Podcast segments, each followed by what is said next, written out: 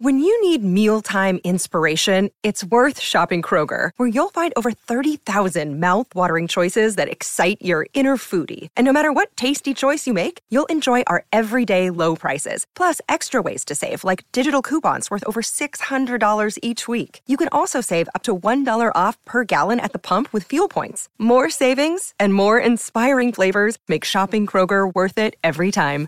Kroger, fresh for everyone. Fuel restrictions apply. Okay, round two. Name something that's not boring. A laundry? Ooh, a book club. Computer solitaire, huh?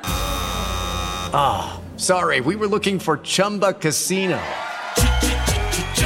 That's right. ChumbaCasino.com has over 100 casino style games. Join today and play for free for your chance to redeem some serious prizes. ChumbaCasino.com. No purchase necessary. Full prohibited by law. 18 plus terms and conditions apply. See website for details. With the Lucky Land slots, you can get lucky just about anywhere. This is your captain speaking. Uh, we've got clear runway and the weather's fine, but we're just going to circle up here a while and uh, get lucky. No, no, nothing like that. It's just these cash prizes add up quick. So I suggest you sit back, keep your tray table upright, and start getting lucky. Play for free at LuckyLandSlots.com. Are you feeling lucky? No purchase necessary. Void where prohibited by law. 18 plus terms and conditions apply. See website for details. As more sectors across Ireland are reopening, the COVID 19 pandemic unemployment payment is changing. If you're currently receiving this payment, the amount you receive will change from the 16th of November. To find out more about how these changes will affect you, visit gov.ie forward slash PUP changes. A Government of Ireland initiative brought to you by the Department of Social Protection.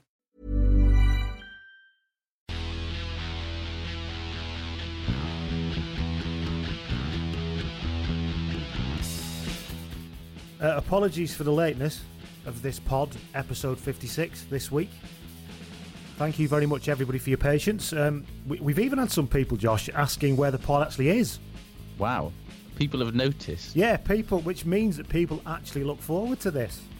I mean, they probably want to have a word with themselves, but I mean, it's quite quite touching nonetheless. But let's just establish early doors what this is, and what this is is the bloodandmud.com podcast, episode 56.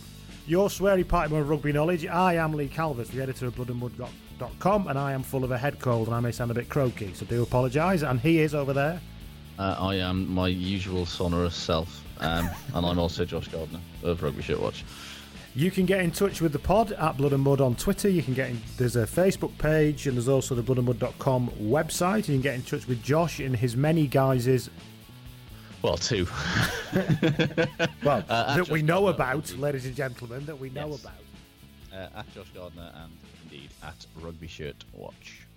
And also, there's rugbyshirtwatch.com, isn't there? If I'm mentioning my indeed, website, rugbyshirtwatch.com, Rugby Shirt Watch on Facebook, uh, Rugby Shirt Watch on Tumblr, Instagram, all of that Are people still using Tumblr? Are you getting cyberbullied on Tumblr? Isn't that the cyberbullying one, Josh? I'll level with you. It's there, and I auto post to it, and that's about all that my engagement with Tumblr involves. I've looked at Snapchat and Instagram and can't figure out what to do. Millions of I- people use it. I don't, I don't mean that. I don't mean that I literally Snapchat. can't use it. I'm not an idiot. No, but what I mean I is, is just that understand what it's for. as a blood, Yeah. as as this rugby offering, I don't really know what Instagram and Snapchat is going to do for me.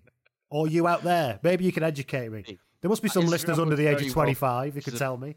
Yeah, Instagram works very well for pictures of rugby shirt, but I, I am definitely too over 30 to understand what Snapchat does, I'm afraid. What else do we want to talk about? Oh, yeah. Thank you, everybody who gets in touch. Thank you, everybody who leaves reviews. You can leave reviews on iTunes. We're available on iTunes and on ACAST. We've had a lovely review this week, Josh. Fr- Good lord. From a gentleman called, or I think it's a gentleman, it could be, it could be a young lady called, called Mix Twitch, who says it's like being down the pub with two bracket knowledgeable mates Wow. who, who are talking about the weekend. That's like, I'm afraid. even as uh, talking about the weekend's rugby. Even as an Irishman, I love listening to these lads talk about rugby and jinxing our matches. Damn it, yes, that is what we do. Uh, Josh professes to hate Irish rugby, but they are also a no nonsense in their di- dissection of matches, players, and management, giving credit where credit is due and laughing at those who might who must be laughed at. Speaking of laughter, I typically laugh out loud at least once during each podcast. I even set up this iTunes account just to leave this review. Good lord. Well, thank that is you very, very much. Also, got I people- don't hate Irish rugby. I hate English rugby. You have said at some point that you hate Ireland when we talked about the Celtic Brotherhood. I hate everyone, including my own nation. Let's not beat around the bush here. Yes. Um, coming up this week, we're going to discuss uh, the obviously the upcoming Six Nations weekend. We've also got some old favourites making a return in the form of the rugby lex- rugby lexicon and somebody to put into you dirty get, which has not been around for a little while. Um, we've also got a new quiz coming up, and we're not sure how this is going to work, but we'll try. It's called the Year in Rugbystery. That's Yes, how much we were like grasping. history and rugby in one. Can you see what we've done there, ladies and gentlemen? It's all happening. It's all going off this week. Don't forget that when you're enjoying the weekend rugby and enjoying any weekend or any night of the week, you can get your hands on some discounted beer. Thank you to our friends at beer52.com. If you simply use the, the code BloodMud10 at bloodbeer52.com, you can sign yourself up for a nice crate of lovely craft beers delivered to your door at a discounted price. Why the hell Shit. wouldn't you get on it? I've got no idea, to be honest. Before we get going in the main body of the pod of the pod, Mm. I have some news, Josh, that will shock Oh. you Oh and our listeners to your very core. oh Jesus. Ollie Davis dropped us a message on via Mm-hmm. the Blood and Mud Facebook page, and this is what Ollie had to say. Hello, boys. I'm very sorry to inform you, but I've been going to a fair few Stade Francais games this year, and Jules Plisson has looked solid, to say the least. I mean, this is alarming. Let's, we can't beat around the bush here. However, he is perhaps slightly overstating his case there because where a start in the top 14 table? Yes, true. I know you haven't mentioned him for a while, he says, but just thought I should warn you for when he inevitably gets a shot at the French 10 jersey again sometime down the line. Yes, it's, true. absolutely going to happen.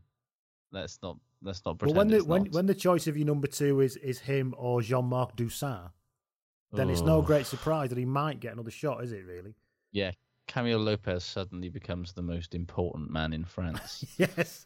Remember, yeah, like David not forget, Beckham's foot in the in the England rugby world, rug, England football World Cup thing a few years ago. Any part of Camille Hmm. Lopez's body has to be protected at all times. There has to be an oxygen tent in between matches. Yes. Um, let's yes, but but to, as I was saying, to couch where Stad are in the table, they're eleventh in the top fourteen. Yeah, they're not having the a good year, are they? They are they are a whopping, well, they're eleven points above the drop zone. They're not going down. Grenoble and Bayonne are, however, they've still only won seven games this season. So Yeah. So, how are you defining solid, Ollie Davis? He's not actively shitting himself. I think it's probably the. he doesn't are look like he's had his he's had his Oh, like that's what I said. gyroscope removed, which is what the rest of them seem to look like. Remember when he captained France in the summer and he, they like Oh, that battered was- Argentina? Yeah, was weird. we got a lot of Twitter fallback on that one because people, like, understandably, wanted to draw our attention to how unbelievable that was. Well, there's a cognitive dissonance thing going on there, isn't there? Let's not beat around the bush. It was very French. It was probably the most French thing that's ever happened. Joe Plisson gets made captain and they it? batter Argentina. Argentina, though, are the most tired team in the entire world. Yes, and it's not going to change. They're just going to become progressively more tired until I think eventually they'll probably just give up, won't they? Yes. They're like hamsters on a wheel if the wheels drove itself and they kept getting thrown back on the wheel when they tried to get off it, no matter how much they protest. That's Argentinian, yes. rug- Argentinian rugby life right now. Yeah. Sounds. I can't imagine why players are all of a sudden deciding to go back to Europe and play in the, the, the notoriously physically demanding top 14, as it seems slightly less. Well, like at least in the top 14, you're, you're only moving around the top 14. You might play 51 and a half weeks a year, but at least you're only Yeah, staying within you one might get country. Battered, but Facundo Isa looks at that and goes, "Yeah, but at least I haven't got a thirty-hour flight in the middle of every fucking away game." Yes, and I'll also have so much money, it will officially put me above the law. So that's Yes. probably what's making him go over there Doesn't well. enjoy being above the law. yes, indeed. Now then, let's crack on before we start and let's have some more entries for the rugby lexicon. For those of you who Yes. might be newish to this pod, I know there are new listeners joining every time, every week. Welcome to you all. The rugby lexicon is where we take uh, things from the game of rugby and use them to give a different definition we can use in everyday life. Mm. For example, I'll start this week, and we, we, I've done some, you've done some. Let's hope we haven't crossed over too much. I've done Italy Ruck this week. Have you done that one? Yes, uh, I haven't done that one. No. Right, I've done Italy Ruck, which could be a verb or a noun, but let's take the verb one. To commit a lawful but unethical act. For example, cross-eyed former Chubster and take that frontman Gary Barlow upset many of his fans when he was found to be Italy rucking his money in an offshore shell company to avoid tax. that was from the finan- that's a direct quote from Financial Times. That, by the way. Yeah, um, I've I've I- I've got actually one from uh, from Twitter this week. Ooh. Um, from uh, Chris Beach on Twitter, who uh, who suggested that um, howly or too Howley um, as a definition of utter insanity, i.e., he was absolutely Howley, ended up in a padded cell. That sounds too interesting for Howley to actually do, though. that would actually attract yeah. attention and make you feel somehow sorry for him in in a way. Yes, I've got does not ever happen. I've got John Lacey, an adjective which also means baffled. Yes, So the Labour Party response to the Article 50 bill has left many of their core supporters feeling utterly John Lacey. yes, I like that one. Um, I've got uh, well, I mean, m- all mine seem very topical today. Right. possibly because I wrote them earlier. Um, but a Francis, somebody to do something very demonstratively and excessively while not really having a clue what he's doing while doing it, i.e., Theresa May's Brexit negotiations were con- conducted with a real air of the Francis about them. I've got uh, the verb Dunbar kick like it. to go in an unfavourable direction. E.g., Ooh, like. E.g., after the explosion of social mobility in the 1960s and 70s, very few predicted that by the turn of the next century, this trend would dramatically Dunbar kick. that was on a BBC Four documentary last week. I like that. I like that a lot. I've got one more. Do you have any more? I don't have any more. Carry on. I've got one more. A Garcès. No, sorry, the adjective Garcès. Yes. Unhelpful. I've read the laws at least three times, and they are still Garcès. that was James Haskell last week. Yes. I mean, who can blame him there? So there you go. That was the rugby lexicon. Uh, if you've got any uh, things you'd like to throw in the rugby lexicon yourself, God knows we're very, very up for you producing content for us. So please get in touch at Blood and Mud or at Josh Gardner on Twitter or, or both. Copy us both in. We'll get an entire conversation going. More from Josh. He tends to respond more than me. Uh, yeah, I've got less to do in the day, apparently. Uh, that's because you're an actual journalist, aren't you? See. Well, let's, not let's not get ahead of ourselves here. Uh, yeah, so let's talk about the first game of the weekend. Well, no, it's not going to be the first game, of the the weekend, game of the But the first game we're going to talk. It's not the first game of the weekend, of course, because it's the everybody's favourite Friday night fixture this week. Yes, who doesn't love Friday night rugby? Weirdly, I'm not- we're going to come on to this later on, but I did. People in work to me were saying today, "Oh, it's the Wales game tomorrow, Friday. Isn't it good? It's on a Friday." And I was like, "No." And they were looking at because you see they're casual fans, and I'm not going to criticise them. Exactly. If You you know, are just watching it. on telly, it's fine. Yeah, if But you've got to you get yourself to over from, you know, Moville in County Donegal to watch it, it's going to be a struggle. Um, Yeah. And also, Anyway, yes, if you're from anywhere near game. Wales, yeah. Anyway, let's talk about England versus Scotland. Which is yeah, the most exci- probably the exciting potential, most exciting potential match in the championship, I think. And who would have said that a month or so ago? That's very true. I think it. Could, I, I agree. With you. I think it's going to be a cracker. Here's some facts right coming at you right now, Josh. I love a fact. Scotland had the chance to win a triple crown this weekend, as we know. The last three such opportunities that they had have all been against England, Mm. and every single one of them was thwarted. 1993, 1995, and 1996. Scotland at rugby has had a really great last two decades. Hasn't They've it? had a brilliant last two decades, haven't they? However, tomorrow, sorry, Saturday, it could be tomorrow if you listen to this on Friday morning, which you probably are. be, yeah. Um, Saturday is not the last two decades of Scottish rugby. I think that's what this year has established very, very solidly. No, it's a very intriguing game, really, because like I think Scotland and England they both have strengths that are capable of exploiting the other one's weakness Hmm. if you kind of follow me. So Explain. England, I think, have got a scrum, which Scotland, let's Mm. be honest, have not.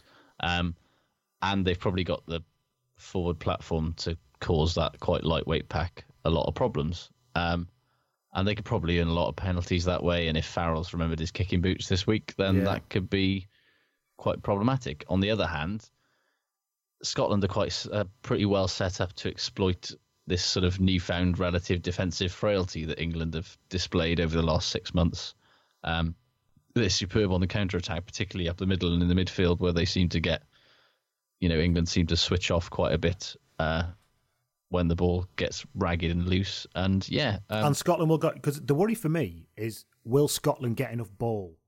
mm, Because it could be a bit like uh, France, yeah, where they're going to get a bit bullied, and they might not have enough ball, and ultimately Farrell's kicking like police on that day will be Yeah. enough to That's win it. That's kind That's- of how I think it's going to go because if they got if they get the ball, we've seen they've got a patience with the red in the particularly in the 22, they've got a patience on attack that no team that England has played this year can offer, and no team is going Hmm. to ask them to be more defensively disciplined for longer. which England have showed they can do, but as you say, no team has actually probed and tested them across the whole defensive line like Scotland Yeah, will. England, Wales made it incredibly easy for them. You know, France made it incredibly easy for them. Italy scored three tries. um, So yeah, and, and plus Scotland have Hamish Watson and John Barclay as well, and that's Can I just say? Can I just any- say that Hamish Watson versus James Haskell is the thing I am probably looking forward to, probably more than anything I've looked forward to in rugby since what the World Cup final in two thousand and three, probably. Are you, is it one of those situations where obviously you'd like England to win, but you'd be delighted if Haskell has a stinker I'd like England to win and- and be kind of schooled by Hamish Watson at the same yeah. time. Unfortunately, I don't think that's really possible. But the, the- No. yeah, I just I, do, I love Hamish Watson a great deal, and, I, and it, it, no, genuinely, it will be interesting to see because Watson's got the muscle and got the craft Mm. against Haskell, who, let's be honest, is mostly just muscle. he Um, is, and he's very good muscle. Yeah, fair play. You know, he does the job you ask him to do, he can do. But um, I'm really looking forward to that, actually. Yeah. Um, Also, you look at England's bench and you think, yeah, there's a lot more game-changing stuff on particularly there. up front, yeah. I think. I think with with, with our new be- our new best friend Billy Vunipola, of course, will be coming off the bench. Of course, we've miraculously recovered through the powers of our conversation. Yeah, Um, we made him so happy he healed himself. yeah. Um, let's not forget that all three of the people that I think we've interviewed in this pod over the last year Mhm. um, have gone on to have very promise, like very decent international careers, or have gone into really good runs of form. You know, Iain Henderson's Who'd- on the bench now. He is on the bench, but he's been playing very, very well, very Yes. well indeed, for for months, uh, for Ulster rather. And you know, I think he's probably been quite harshly done by to still be on the bench. I think when, so, actually. I think behind Donna Kebab Ryan, he should not be. Well, no, exactly, and and then of course, who can forget of the most notable of our conversations in terms of form turnaround, Robbie Henshaw. 10 minute chat with me two weeks later beats the fucking all blacks Well, I'm- I'm- yeah, I'll- you know, people say it. talk about our jinxing powers, but they don't forget. They don't remember that, do they? They forget that exactly. f- People forget all too things. easily. All it took was me wishing him good luck against the All Blacks in a couple of weeks. And having a chat with him about Irish traditional music. Yeah, loved a bit of that. Anyway, anyway, back to the. yeah, uh, I think I think England are going to come out on top. I, I think, think Scotland Joe's- will probably be good for three tries because that's generally what they do. I'm a little bit unconvinced that Finn Russell can do what he did against Wales and kick all his goals, and that worries me. And that England attack is very clinical. Hmm. And I just think that's going to be the difference. England will have a couple of opportunities and they'll score them, and then they'll just kick them to death, and then the bench will come on, and it'll Nowell, just. Nowell it'll tends just- to score now when he gets a chance, which he didn't do about three it years didn't do ago. last year, yeah, and it's. Well, he didn't yeah. do up until it's about the last 12 Twickenham, months, It's. Twickenham. It's And, Twickenham. Yeah, lest we forget, uh, Scotland are winless in their last 17 visits to Twickenham. Exactly. And, that um, includes playing Australia at Twickenham in the Rugby World Cup in 2015. And I'm not even convinced that they've just. I just just don't think they've got the mental fortitude, full stop, to win big games away from home. Like they lost away to fucking France, for God's sake. France of no plan beyond just Bosch. Well, I think the fact the they were disrupted by the injuries, They were and then they got a bit bullied. And I think exactly. But I think if any team can equally bully them, it's England with that bench. Yeah, and I think that I think to beat to beat Scotland, you have to score in excess of twenty points these Mhm. days. So the question then becomes: Can England score more than twenty points against Scotland at home? I think the answer is yes, they can. Yeah. And Easy. I don't think beyond that it's going to be anything more than that. In terms of things I'm looking forward to seeing, I'm quite looking forward to having a look at um, Nolan Joseph being in Yeah. together and seeing if they can well if they can actually get the ball for starters. That'd be nice. Yeah.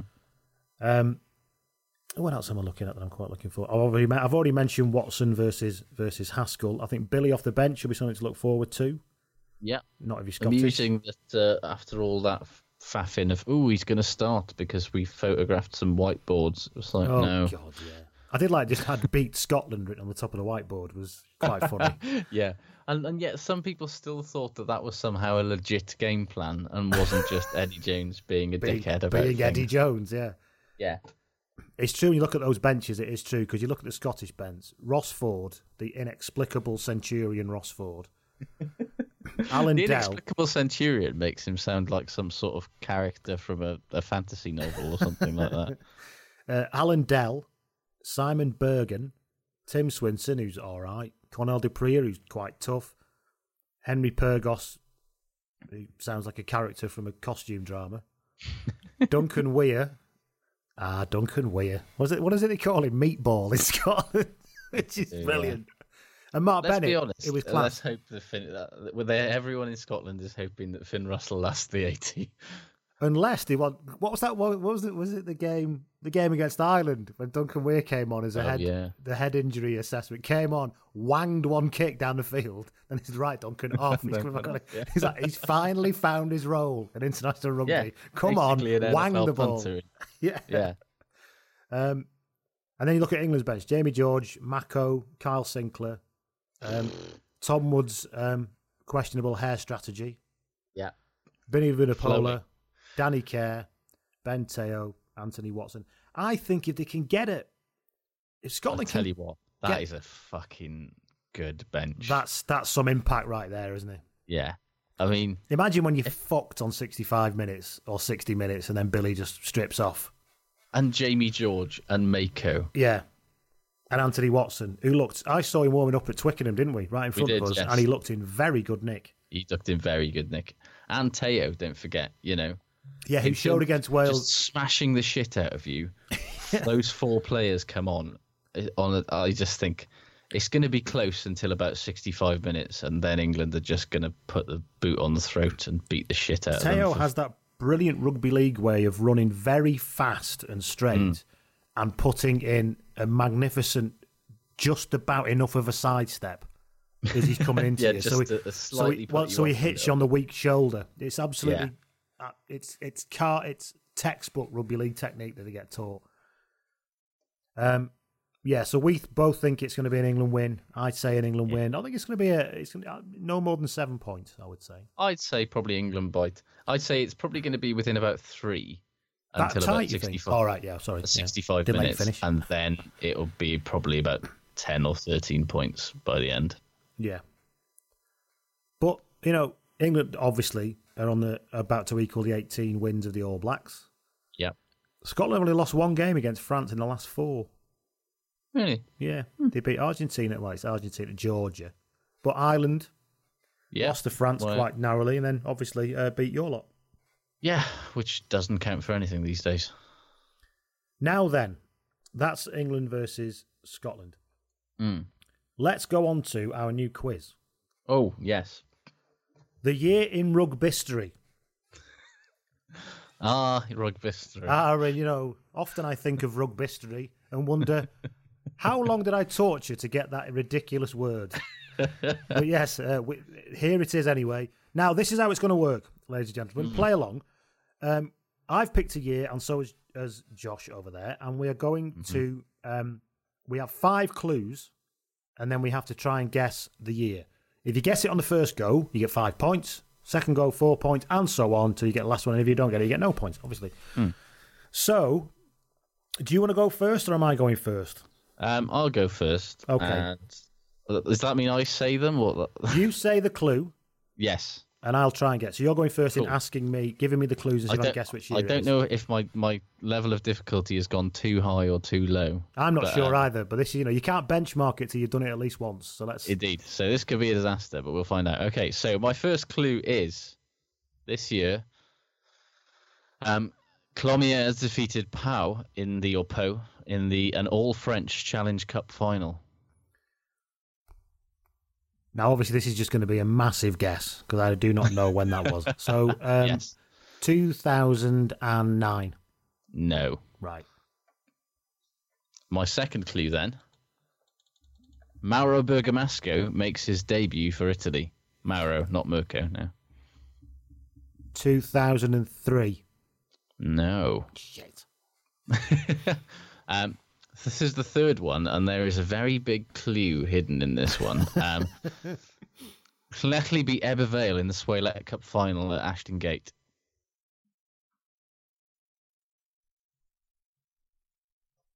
Ooh. There's a big clue in there. Obviously, it's last year the Mm. Cup. It was the year when the strike was on. No? No. Oh, yeah, yeah, oh, I'm gone. 98. yes. Yes! That's the clue because there was no Millennium. The Arms Park was being built. Exactly. I walked past that stadium every day it was being built. I was living in I was living in Grangetown in Cardiff. I used to walk over the river to Hmm. work that year. 98. So is that three points for me? It is indeed three points for I you. think I've I, it's a pity because I was going to enjoy my fifth clue, which Well, then, well, was what were the uh, other two? which was England lose seventy six 0 to Australia in Brisbane. oh, speaking of that, I watched um, Building Jerusalem on Netflix. It suddenly appeared on Oh, the Netflix. England thing. The It will not shock you to learn that I have not watched that. It's quite interesting in that the, the kind of mad shit that Clive Woodward did. And all the Mm. players are on there being interviewed, sort of saying, you know, it was just typical Clive. We got this ridiculous person in to talk to us about all kinds of things. But what's funny It's is it, it's almost like that sort of weird management culture bollocks hadn't become so cliche. Well, basically, it was pre-office, wasn't it? So yes, people weren't taking the piss out of that stuff quite as much at that point. but there's a bit in the first section of it. If you haven't seen it, if you have seen it, you'll know what I'm talking about. If you haven't, this look out for this. It was talking about '95 and the game going professional and how they did did you know not wanting to do it for years, and it had some like 70 year old upper middle class white man who was head of the RFU at the time. I can't remember his name now. And this is kind of literally what he was saying. He said, "Well, we don't want players to be distracted or having to worry about being paid money. We want them to play for the for the pure love of the game and not to be distracted and stuff." And you were just like, "Oh my god, it's the most paternalistic bollocks you've uh, looking back on it it's madness. Thinking that's 1995 and you're actually saying that about fully grown men. But it, what's Grown funny is while he's talking it while he's talking it shows him training with cellnet emblazoned across their training tops. Because obviously Yeah. the union can get plenty of money that's fine. game, we, yeah, it, you know that was the massive hypocrisy of the whole thing. It's remarkable, really, that it took until the fucking nineties yes for them to realise that the whole thing was silly. But what, oh I, what I'd forgotten about is that effectively, like in the cricket, the, uh, uh, a Rupert Murdoch Kerry Packer war erupted around about that time. And Kerry Packer was basically. I'd forgotten all thing- about that. Yeah. Yeah,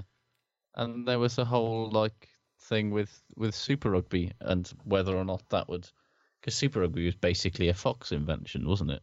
Or it was invented for pay telly, wasn't it? Yes, and then but and, and Packer created something with a ridiculous name, and was signing up all the top Australian players to it, like with the Yes. Super League war in rugby league, which happened at a similar time, a bit later, ninety seven. Like, uh, Anyway, so see, we're talking about hmm. rugby history. You can't yeah, stop, can you? Once you start, like some rugby history? right then. Here's my clues for you. oh yes, I think you know. Let's see how we go here.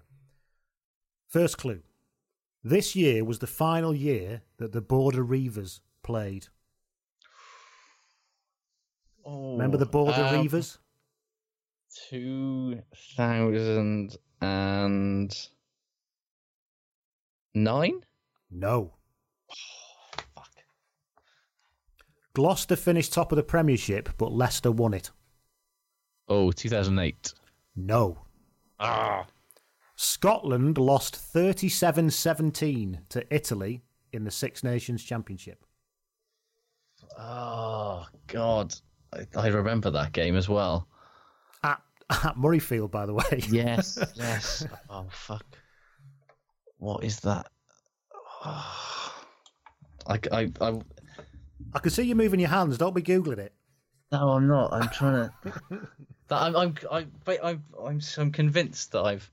I said 2009 for the first one, didn't I? Then 2008. Yeah. Fuck it, 2007. Correct. Yes. Three points each is a draw. We'll have to carry them over to next week. Oh, that is. My next clue would have been, and I was quite surprised by this, the top try scorer, try scorers in the Six Nations that year were in this order: Ronan O'Gara, Jason Robinson, and Girvan Dempsey. Fucking hell, really? Yeah, four tries I, I for Ronan very that year. Put as my final uh, answer in the in my one for uh, 1998. The uh, who was the Paul Grayson was the top po- uh, point scorer in the Five Nations that year, Yeah, that doesn't surprise me. Yeah, and the top try scorer Well, was he- he- Philippe the Bernat year- Salles. the year oh Philippe Bernat. Remember Philippe Bernat Salles? Who was the Irish commentator used to say that? Philippe can't remember. Salles. He looked like a beat poet. Bernat He did. He was I great. imagine he probably still does now. yeah, well, he probably looks exactly the same. He had a grey beard then. So he- yes, I. In fact, I just yeah. No, he does look exactly the same, but even more grey. They used to do the whole crucifix, but doing the peace signs, didn't he? Try Yes. celebration. Also, also, uh, the first line on his Wikipedia page, um, his main skill was blinding speed. Anything and, and ruthless efficiency and a fanatical devotion to the Pope. Yeah, the. Uh... and then my final clue, which you should have get, was that was that South Africa beat England to win the World Cup, which you should Ah, have been nailed oh, on to yeah, get that one. that So really, the, the, the last clue should be so easy you should never fail. Yes, I think that's the level that we've established. So, the year in rugby history, ladies and gentlemen. Let us Yes. know if you managed to get more points than we did. Ah, you did you get the first two clues? I'll level with you. I'm annoyed that I missed the uh, the Border Reivers one because I I vividly, weirdly remember the Border Reivers folding. I just can't remember what age. in the Celtic League as was. Isn't that when they went down from 12 to 10 teams after Border Reivers folded and had a back Um, up to 12 again I with Italy? It might have been, yeah, something like that. Anyway, Yes. the year in bug, rugby history. If you've got any Yes. rugby history you want us to talk about, then then fine. We've definitely got to have a conversation about the whole Kerry Packer thing one week. We'll have to look into it a bit more. Definitely. I'm all for weird um, things that nearly happened in. Ru- You know, let's, let's face it, there was the whole thing a couple of years ago when the whole Champions Cup thing started, where the Welsh teams nearly joined the Premiership. Hmm. And, You know, I love this sort of weird political fucking nonsense that goes on, always around broadcasting rights or sponsorship. It's fascinating. Maybe it's just me. As more sectors across Ireland are reopening, the COVID 19 pandemic unemployment payment is changing. If you're currently receiving this payment, the amount you receive will change from the 16th of November. To find out more about how these changes will affect you, visit gov.ie forward slash PUP changes. A Government of Ireland initiative brought to you by the Department of Social Protection. These days, everybody wants to be green. I'm not talking about selfies with your favourite houseplant or fair weather football fans. Come on, you boys in green! I'm talking frank and honest coffee, sustainably made, supporting local jobs and communities. We are guaranteed Irish and a genuinely greener choice. Frank and honest, you can't fake great tasting coffee. Available in Centra and SuperValu stores nationwide. Probably Speaking of broadcasting rights and sponsorship uh, and games that get played on a Friday night, let's talk about Wales versus Ireland, shall we? Yes, I, I don't know about you, but in my experience, the best thing that you should do when you're on a runaway train that's heading for a collapsed bridge in a ball of flames um, is to just pull your hat over your eyes, nuzzle up to the person sat next to you, and try to get a bit of kip because everything's going to be fine, obviously. uh, that's Rob Howley's strategy, anyway. Um, How are you? How are you feeling about it, Josh? It wouldn't shock me if Rob Howley spends every waking moment that he's not on the training pitch in a sensory deprivation tank, just in case he accidentally gets told some fucking common sense by a passing journalist, punter, or a well-trained border collie. Um, yes, I'm feeling great about it. As He, he, he play, no, imagine. he spends every minute trying to find his wife. We've established that because he still he still hasn't been found. He's, he hasn't got a very specific set of skills. No. Um, so yeah, after the fucking disaster of a second half against Scotland and a fucking disaster of a second half against England, your Lions attack coach says, "Yeah, conceding 20 unanswered points in the last 20 minutes definitely shows we've got the balance of the 23 just right."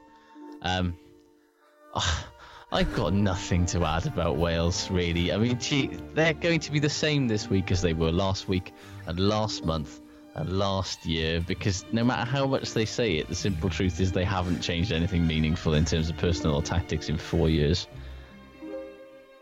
Sorry, I was just soundtracking what you were saying. Um, yes. So, uh, Yeah. Sorry, I've really tickled myself with that. Sorry, go on. Howley, I mean, what could you say about Rob Howley now? He continues to embarrass himself because he's just insulting the intelligence of the Welsh public by insisting Wales haven't become a bad team overnight. Do you know who said exactly the same thing, hilariously, No. exactly four years ago today? No. Or it's three years ago today, I should say. Warren Gatland, after losing away to uh, Stuart Lancaster's England and getting bummed, he said, Oh, yeah, we haven't become a bad team overnight. Three years ago. And then the same, exactly, pretty much exactly, the same, team words. lineup. We haven't become a bad team overnight. It's as if the autumn was a fucking rip roaring success. we were getting tonked 3 0 by New Zealand was brilliant. I mean, fucking hell. Like, we've been stagnant for since 2013. Everybody knows it. Even Neil Francis knows it, for God's sake. It's. And yeah, it's it's ever since that Scotland game, like the reports and the sort of gossip coming out of the Wales camp are historically awful in terms of morale, in terms of squad Yeah. unity, faith in coaches, and it's showing, you know, and nothing that I've seen in the last couple of weeks leads me to any other conclusion that it's going to be all right for getting Friday night's going to be all right for getting dicked by a very uninspired Ireland team. Would you have started Taulupe Faletau? Um, I would have thought about it, yeah, because that Irish back row is monster, and I would probably have gone Warburton, Faletau, Moriarty. I'd go for that one every week, to be honest, that back row. Well, Sorry on yeah. Justin Tipuric. He's not had a bad tournament. I just think that's. Uh, I still think he's better off the bench. Um, Yeah. always will. But uh, yeah, and you look at Ireland, and they've obviously regressed significantly from the autumn, mainly in the back line. Um, but that's just because like players like Zebo and Earls and Carney are playing at their level again. Hmm. Whereas in the autumn they were they raised their game to this sort of hitherto unseen level. Certainly Carney hasn't played that way since about 2009. Um, I just can't see. I can't see Wales. Wales aren't really scoring much anyway, and never look like they're Nope. going to, as was demonstrated against Scotland with all that possession in the second half. Yep. Andy Farrell's Ireland defence, generally speaking, very good. It's pretty decent, you know, Mm. and Ireland are scoring again. So I don't, I don't, I just don't. They've got the best halfback pairing in Europe. I think nobody's going to really Yeah. argue with that. They're scoring. Robbie Henshaw is probably going to give Scott Williams a pretty torrid time. I would imagine so. Um, that back row you've already mentioned is monstrous. The Islanders line out not not done as well as it could. Best isn't playing No. incredibly well, but you know you have to remember that you know Wales have Scott Baldwin coming off the bench. Yeah, you basically have to. There are very few players in that Ireland team that you could look at them and say you're playing worse than your counterpart. And best is probably one. Yes, true. Um, But your captain, the Dylan Hartley paradox. well, yeah, let's not go there again. Um, yeah, it's Liam Williams is probably playing better than Simon Zebo, I would say, Hmm. but that's not odd. Um, Keith Earls continues to mystify me with his very existence. Um, yeah, I, it's going to be a fucking arm wrestle. It's going to be two really tidy sets of forwards smashing seven shades of shit out of each other. But the difference is that Ireland have a halfback pairing that Will create can something. win yeah. the game for Yeah. them quite easily, whereas Wales have half a halfback pairing that could win the game for them, and Dan Biggar. And I don't want to put it all on his shoulders because it's not all about him, but I mean, would it, would anything be solved by playing Sam Davies? Because I think this, this this kind of knee jerk to say, well, let's put him in. John Edwards copped a bit of flack in the week for saying that the reason why Sam Davies is on the bench is because sometimes you bring your best players off the bench. It was a stupid way to frame it, but I can kind of see what he's saying. That somebody is Well, Davies's he's- he's- type of player and with his level of experience, it makes sense to have him on the bench. Hmm. But But that's just fear. That is ingrained fear of trying anything different and anything and that they don't completely know back to front that has earmarked the entire Gatland tenure. They will literally only change if they're forced to. And they, yeah, Sam Davies will not get a chance unless Dan Biggar gets injured. Is the basic, you know, way that they work. That was the same with Priestland. Dan Biggar didn't get a chance to unseat Priestland really until Priestland got injured. And, you know, before that it was Stephen Jones, James Hook, James Hook, Priestland. Mm. Yeah. It's you know, it's a tale as old as time with them. And they don't want to trust Sam Davies because he is not a Gatland type of player. He's not. He is not that defense. You know, he's defensively fine, but he is in a similar mold to a lot of other tens in that he does not relish the defensive side of the game. Paul Williams has said that it's noticeable you can see what Howley's trying to do something different by the fact that he's not playing Roberts. He's playing Scott Williams instead, who Mm. can do more than Roberts. True. And he's sticking with Justin Tipuric at seven. He's saying, you know, he would say that that is enough evidence to show that Wales are trying to do something different and it's just going to take time. Just I'm playing devil's advocate here. So I what- don't agree with that at all, though. I just think that shows that Rob Howley like is it. entirely convinced by, you know, it's a popularity contest, and he is doing what the Welsh public want and have been clamouring for for so long because. Oh, oh lovely. Not only knows- is he clueless, he's weak. What a heavy Yeah, cocktail that is. is. He's emphatic. He's obviously weak. Otherwise, he would look at the team that he's putting out and go, "None of these players are performing well. Something is rotten here." And yet he he's carrying on like everything's fine. And you've got to wonder what it's doing to the squad in general because they must look at it every week and go, "This isn't going well, lads. Something is clearly not right." And nobody's get nobody's carrying the can for it. You talk about the um, you talked in the England Scotland game about how and we both said you particularly said about England's bench being Mm. something that makes all the difference. We, and you've commented before about the complete non-impact status of the Welsh bench. Yeah. So you think that even if it's going all right for Wales, you have to look at the fact that what comes off the bench is just basically a slightly substandard version of what's already on there, or a decent player that doesn't really do anything. Yeah. Gareth Davies might bring a bit of zip in. Faletau is class, but he's not an impact player off the bench. No, I agree with you. Um, if anything, Moriarty is more of an impact player off the bench. yeah, because he'll bring you some smash yeah. some motherfuckers. yeah, he'll smash the shit out of somebody tired. yeah, or that's not Tipuric will because he is you quick and yeah, like an extra back and all that stuff. Yeah. Sam Davies brings a bit of zip, but again, he he's not seen him do that much since he's he's, come on. know. Well, No. he's had ten minutes in like. no, sorry, I meant Gareth Davies. I read the wrong name. Oh yeah, Gareth Well, Davis Gareth gives a bit of zip. got. Gareth Davies is incredibly quick and has no rugby brain to speak of, which is a problem. The Welsh Danny Care, you could say. He is very. He could actually well be the Welsh Danny Care with a better haircut. Yes. Sam, no, sorry. Sam Davies will come on and do something, but he's still young, and he's Yeah. usually brought on with Roberts and things. And Roberts, is, I mean, God bless him. You know what the hell is he supposed to do when he's coming off the bench with twelve minutes left, just doing that thing that he does? It's just what bizarre. he's supposed to do is thank Leigh Halfpenny for inadvertently, painlessly ending his international career for him next season by signing a new deal with Toulon. Because there's no way that Gatland will be able to pick him and Williams and North and Faletau Yes, and Halfpenny next year because of the the non-Welsh, uh, the ring fence thing. Yes, whatever it's called, locked in Yeah. players, whatever they're called. the wild cards or whatever. So yeah, he will not be there next season. So keeping him there now is pointless. They might as well try something else. Be it look- Keelan Giles, be it Yeah, you know Steff Evans, something, anything. Yeah.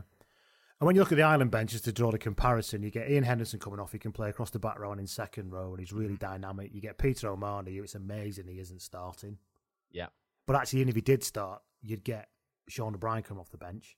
Yeah, which is again those. just amazing. You know, The Ireland's back row riches at the moment are comically large. I mean, people talk about Wales having lots of good back row options, but Ireland's ones, they've probably got enough good back row players to fill five test teams. Mm. I'm not exaggerating there. It's ridiculous. Um, yeah, and they've just got, and they've got Paddy Jackson, who is uh, very experienced out half and has won games against fucking the Springboks, basically on his Todd. You know, he has. They've got. Joe Schmidt gets it in the same way that Eddie Jones gets it, in that it's no point in having a slightly shitter version of the same type of player coming off the bench. yes, And Wales do not seem to operate with that particular mindset at all. no. And So- yeah, it's, that's the point now. I, I genuinely thought, in my sort of very Welsh, Do I need to uh, turn the music on again? parochial way, you might need to. um, uh, literally just if Ireland won, at least then there would be a chance that England won't win the Six Nations this year. Yes. And and as a Wales, as so that's a Wales what you and thought you were better than that, Josh. Oh no, I'm not better than that at all. Um, I didn't know you were one of them. oh, we're all one of them deep down. We might hide it, but deep down we're all that. As in, Yeah, by we're all, you mean everyone who isn't English is one of those deep Yeah, down, basically. Basically, yeah. But yeah, you know, what's what's Wales beating Ireland tomorrow night gonna do for Welsh rugby? Fuck all. I It's just- feel that you're in the same situation where I was at at the end the 2011 World Cup, and Mm. I can honestly say, and I don't care how traitorous this is, a massive part of me didn't want England to beat France in that game in the 2011 Yeah. World Cup because I thought this absolute shit fest under Johnson has to end. yeah. And unless we get dumped out of a tournament early looking like a bag of shit, this has to end. And uh, and that's Yeah. kind of where, where, which of course we did in the 2015 World Cup as well. But you know what I'm saying. yeah, but you got there in the yeah, but eventually it's stuck. There's a point at which, even though it's your team, you say this. All this will do is give an excuse to say that things are actually improving, or there's Look- let's stick with it. Look and- what happened in the autumn. It Yeah. was an absolute fucking disaster on the field. Wales were as shit as I've seen them since the nineties, and yet Rob Howley with had the barefaced cheek to say, "Yeah, you know, only lost one game. Successful autumn as far as I'm concerned. Hit our targets."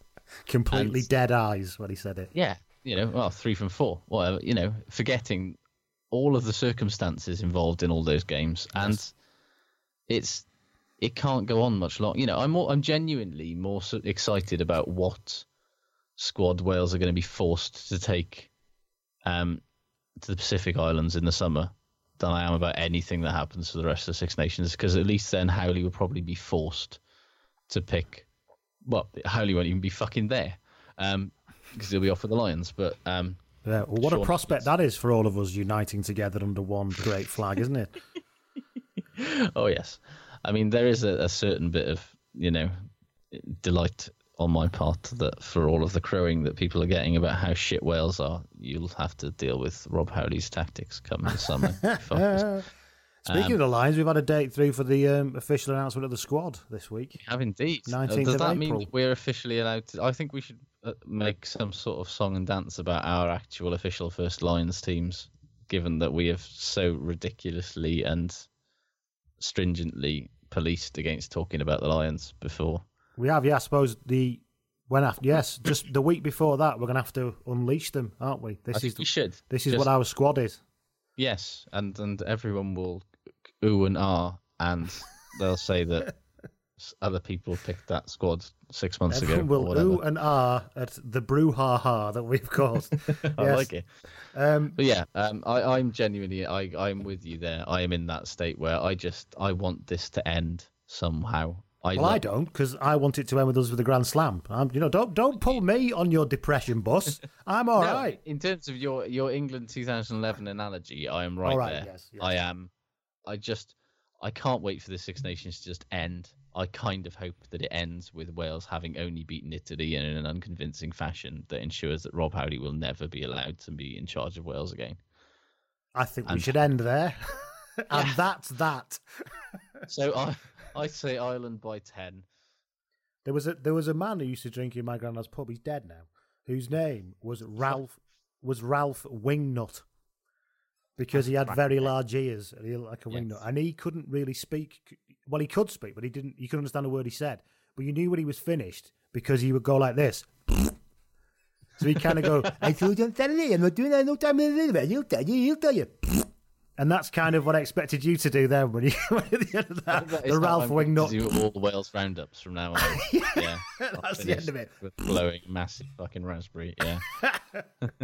Yes. So um, that's what. Let, can we just let's just try and finish it off. Um, Ireland's overall record against Wales at the Principality Stadium is one six, lost three.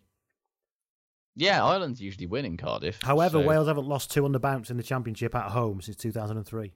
Oh, Make of that what you will. That's going to change tomorrow night. It is Ireland by 10. Is there any DJ Spoony? Ireland by ten, you think? Level with you, that'll probably be the highlight of my game. If There, there can't be any Spoony again after the public backlash last time. You would imagine not, but WI, you've got enough problems at the moment. They're Yeah. trying to buy two fucking regions. They can't afford DJ Spoony. I wonder, what he charged for that. Probably a depressingly large amount of money. Yeah, like when I went to rugby league final and Craig Charles was DJing. I also well, went. he DJs at Froome, so he can't be that expensive. That's true. That's true. Haskell DJs at Bunga Bunga. What does he cost? Does um, Right. again probably a depressingly large amount of money. Yes. Let's. Uh, so you think Ireland by ten? I think, uh, uh, yeah, something like that. Actually, I have to agree with you on that Yeah, one. yeah. Don't forget, ladies and gentlemen, we have our Superbru Fantasy League still going, and you've only got till tomorrow lunchtime, I think, because of the Friday fixture, Yes. to slot Get in all in to get all of your England players out of there after the Italy game. Are you going to put Jack Nowell back in, Josh, after your terrible schoolboy error last time of putting Jonny May Uh, no, I've I've decided to uh, to to punish Jack by by not not bringing him back in. He'll be very upset, I imagine, when he hears I'm about sure this. he will. I don't blame him, but uh, yeah, you know, sometimes sacrifices have got to be made, and uh, I decided to bring back. Uh, who did I bring back in? Uh, I brought Liam Liam Williams in, thus ensuring he's not going to score for the third game in succession. Um, yeah, I don't think I, I wasn't able to remove Jonny May because I had to take out too many other people, so he's on my you, know, you can only do four a week, can't you, or something? Yeah. Anyway, the bloodandmud.com pool is there on superbru.com. Seek it out, join in. I think you bring your points with you if you join in. Whatever points you've got now, just You do. slot in. So it's not like you're starting from zero this week. So yeah. um, so have a look at who's winning, and if you're, you know, big, Yeah. then because we have prizes, We which do. all established. yeah. I've seen better prizes on Panorama, but we do have prizes. um, I see. I'm. Te- I've got the Sean Holly thing here on my soundboard. I'm tempted to cheer you up by playing a Sean Holly song again, but but, I, but I, I won't do that. Um, Maybe next. Let's save it until next week's Save it podcast until when next it's week. after that game, and I'm staring down the barrel of Wales losing away in Paris in the final weekend. so let's instead um, do. Speaking of Paris, Speak. No, no, no. Before we do Oh. that, we're going to do this. oh, we're going to do we do it yet?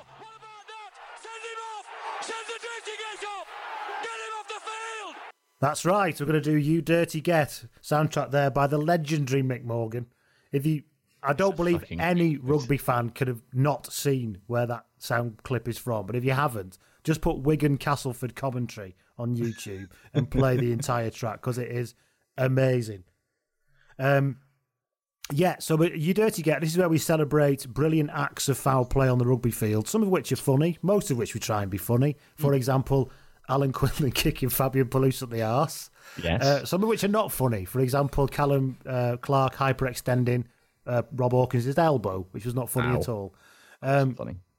This one is both topical and funny. Topical I and think. funny. I'd like to thank Matt Cunningham, who got in touch on Twitter at Blood and Mud, who pointed this out to us and actually sent it in for shit good, which we're not doing this week. He said this was good, but I thought it fit perfectly in with You Dirty Get. At last weekend, Mal. Sorry? I could not agree more. All right, sorry. I thought you said, but not anymore. I was like, what, eh? So, yeah. So it was. Ma- this looks like a classic game on the scoreboard, by the way. Malpas RFC 3, West Mon nil. Now, Abandoned. abandoned. Malpas RFC are from Newport, Yes, of course they are. and West Mon are from Pontypool. Mm. Was this a kind of valleys versus town problem? Do you I think, it was just a sort of that bit, of the world fightiness. I, I can mean, see because I can distinctly remember when I played for a Cardiff team at a very you know shit level. Going Hmm. into the valleys, they wanted to kill you because you were Yeah. from Cardiff, and I didn't know whether the Newport thing was the same thing. Well, Malpas isn't. Well, it is Newport, but it isn't. I mean, it's a village outside. It was, Is it? Is I it or is it a town? It's a, it's sort of a market town in. The only Malpas I know is Malpas in Cheshire, which is very Oh, nice, okay. which is very leafy. So I don't. I think it's I- more of a village, Right. Because the mob, yeah, but it's sort of. I I think it might actually technically be part of Newport. Actually, let me just Google this. it is an electoral district and parish of the city of Newport. Okay, so yeah, it is technically. I mean, I know you were all fucking dying to find all that out, ladies and gentlemen. So Yeah, I'm glad that well, we went down know, that road. you? Now you know now. Yeah. So at Malpas But, uh, RFC three, West Mon nil. Uh, There were more red cards than points in this it game. Fucking fabulous, There wasn't were it? Let's not beat five around the red bush. cards. West Mon got three more red cards than they got points. There were a grand total of five players sent off um, because of fighting. Um, and yeah, and the ref then abandoned the game um, because there was so much fighting, it was threatening to spill into the crowd, and the ref just basically went, "No, fuck that, we're off." I love this So, the yeah. I love this from the report. It says the match that saw two Malpas players and three West Mon players red carded is sure to spark an investigation from the WRU, even though the home side Malpas are adamant it wasn't really a dirty game. and then yeah, there were two red cards dished out in the first half um, for two players fighting, and then there were three more uh, in the second half after two further bouts of fighting, and then when a third brawl erupted in the, uh, near- said, it "Right." was near, it was they did nearly make it was near the final whistle apparently. The ref just with two minutes with seventy eight minutes gone, he just went, lads, I've had enough of this. Let's get out of here. I just can't. I just keep picturing John Lacey refereeing this game, and that look on John Lacey's face while it's all just going off in front of him at this level. I do think some of the top refs do have to go d- not down to this level, but they do go down, don't they? I think wasn't. Yeah, I heard Nigel Nigel- Owens is rev. Nigel does quite a lot, but I think he's mainly doing it to sort of be a celebrity. Right. Um, and so he can be at home in West Wales. Yeah. basically, yeah. Um, yeah, but apparently Malpas posted a tweet uh, afterwards that says 3 0 win, five red cards, match abandoned. It genuinely wasn't a dirty game. But what I like is it says before then deleting it. um, there were, yeah, so the, some of the red cards were for headbutts, some of them were for punching. Um, uh, the, the I said the the secretary Mark Cox of Malpas RFC said it was just one of those days where there was a bit of stupidity. Yes. Um, and he also said, but we all had a drink in the classic rugby payoff. But we all had a drink in the clubhouse afterwards, so you can excuse any level of un- unnecessary and ridiculous violence if you have a drink afterwards. I Gotta love the game. basically rugby, isn't it? Yes. I do like the, the payoff in the, the report was the guy that you've just mentioned from Halper saying, I'm hoping they'll let this result stand because we don't really want to replay it. no, I bet you don't, mate. I also like that West Mon responded after the game on their Twitter account saying, "Please, pretty decent game in all."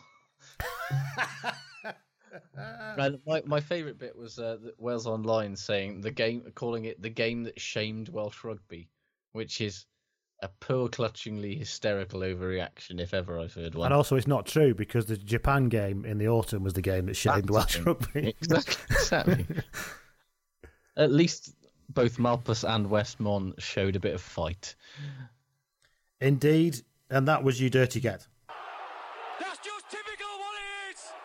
That is typical of what he is. Right, so um, let's finish off with Italy versus France, Yes. Oh yeah, I forgot about that. which is at half past one on Saturday. Is there much to say about this? Um, uh, well, I Campagnaro is starting. There you go. Boom. Some glorious. Yes. I But guess firmly who is still there? I firmly expect Italy to revert to being fucking awful this week. I don't know about you, unless of course Venter O'Shea Brain Trust has contrived some sort of clever defensive tactic again that's going to wreak havoc in the minds of already incredibly limited be- French players. This is going to be a fucking awful game of rugby. I'll be honest. I think you're probably right. Because the thing is, even if they do what they did against England, A, everybody knows about it now, and B, Baptiste just going to give it to Exactly. Picamoles and say, run over the Or top of that. Baptiste is just going to run over the top of it himself. Yeah, that little, it- that little skippy way. thingy, that buzzing around thing that he does. Yeah, I mean, it would be nice to see France show some sort of semblance of a game plan here, but I'm not really holding out much hope because they'll probably just smash the ball up with the forwards, then give it to Vakatawa to do some mad shit, and that'll probably be enough. Yeah, he's like, why gonna- wasn't he playing against last week, two weeks Uh, ago? I think he might have had Was he injured or a bit of a knock? Because it was very odd that he's been selected against all rationale and rational thinking for years, and all of a sudden he's dropped for that one Yeah, game. no, I think he might have had a slight hamstring tweak or something like that. But um, yeah, it was. He was classed as he was classed as too sexy to go to Dublin. That's what the problem was. Well, there is that as well. Um, I don't know. Let's. It's going to be a fairly comprehensive France win. You would imagine it would be quite nice if they Because if they can't, they can't do that again, can they? No, And and and as I said, people know what's going on. I mean, let's face it. If Italy somehow managed to contrive to beat France, Wales could well get the wooden spoon. So Can you- uh, and and stranger things have happened. It is in Rome and France. As much as they look a little bit better this year, well, no, sorry, they looked a little bit better against England, and then Hmm. have slowly got worse ever since. Even though they beat Scotland, they've slowly got worse.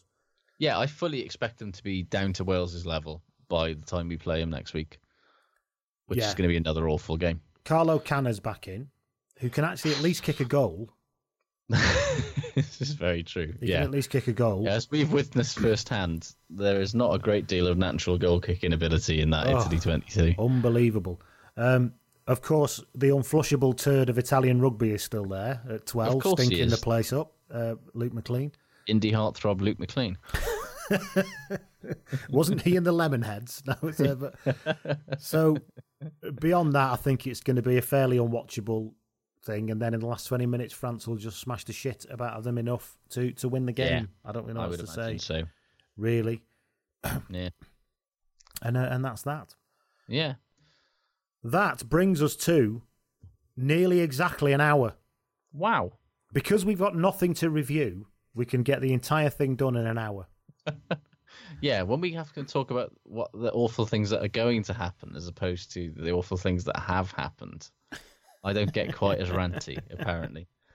Oh, I don't know. I don't think you can hear yourself. No, you can't quite remember what it is you said. I was sat this end. It did sound pretty much like that. I love, I level with you. I generally don't remember anything I said after I said it. It's sort of like I have a have a weird episode where I, I go, my body vacates itself for a minute. So, because we finished a bit early, and we've got a bit of time left. I'm I'm going to play us out with Sean Holly doing Waltz in the Wallabies.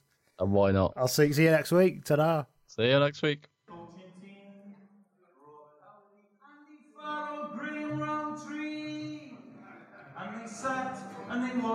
And they picked a big strong lion squad. Who'd go a waltz in the wallabies in three. Ooh. All together now. Waltz in the wallabies. Waltz in the wallabies. We go waltz in the wallabies in three. And with Sam as our captain. And Adam doing the scrummaging. Labour right. the wallabies in. Boom. Never gets tired. Good luck, everyone, at the weekend. See you next week. Ta-da.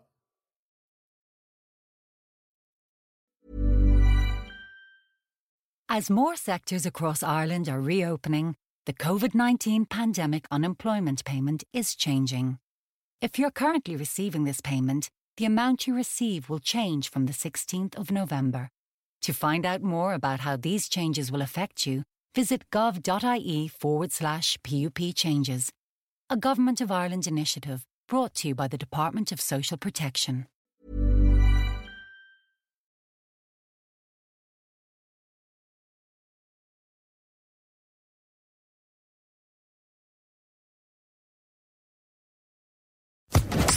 Social Podcast Network. It's time for today's Lucky Land horoscope with Victoria Cash.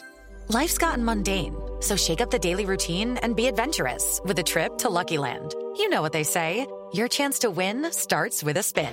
So go to luckylandslots.com to play over 100 social casino style games for free for your chance to redeem some serious prizes. Get lucky today at luckylandslots.com. Available to players in the U.S., excluding Washington and Michigan. No purchase necessary. VGW Group, void where prohibited by law. 18 plus terms and conditions apply.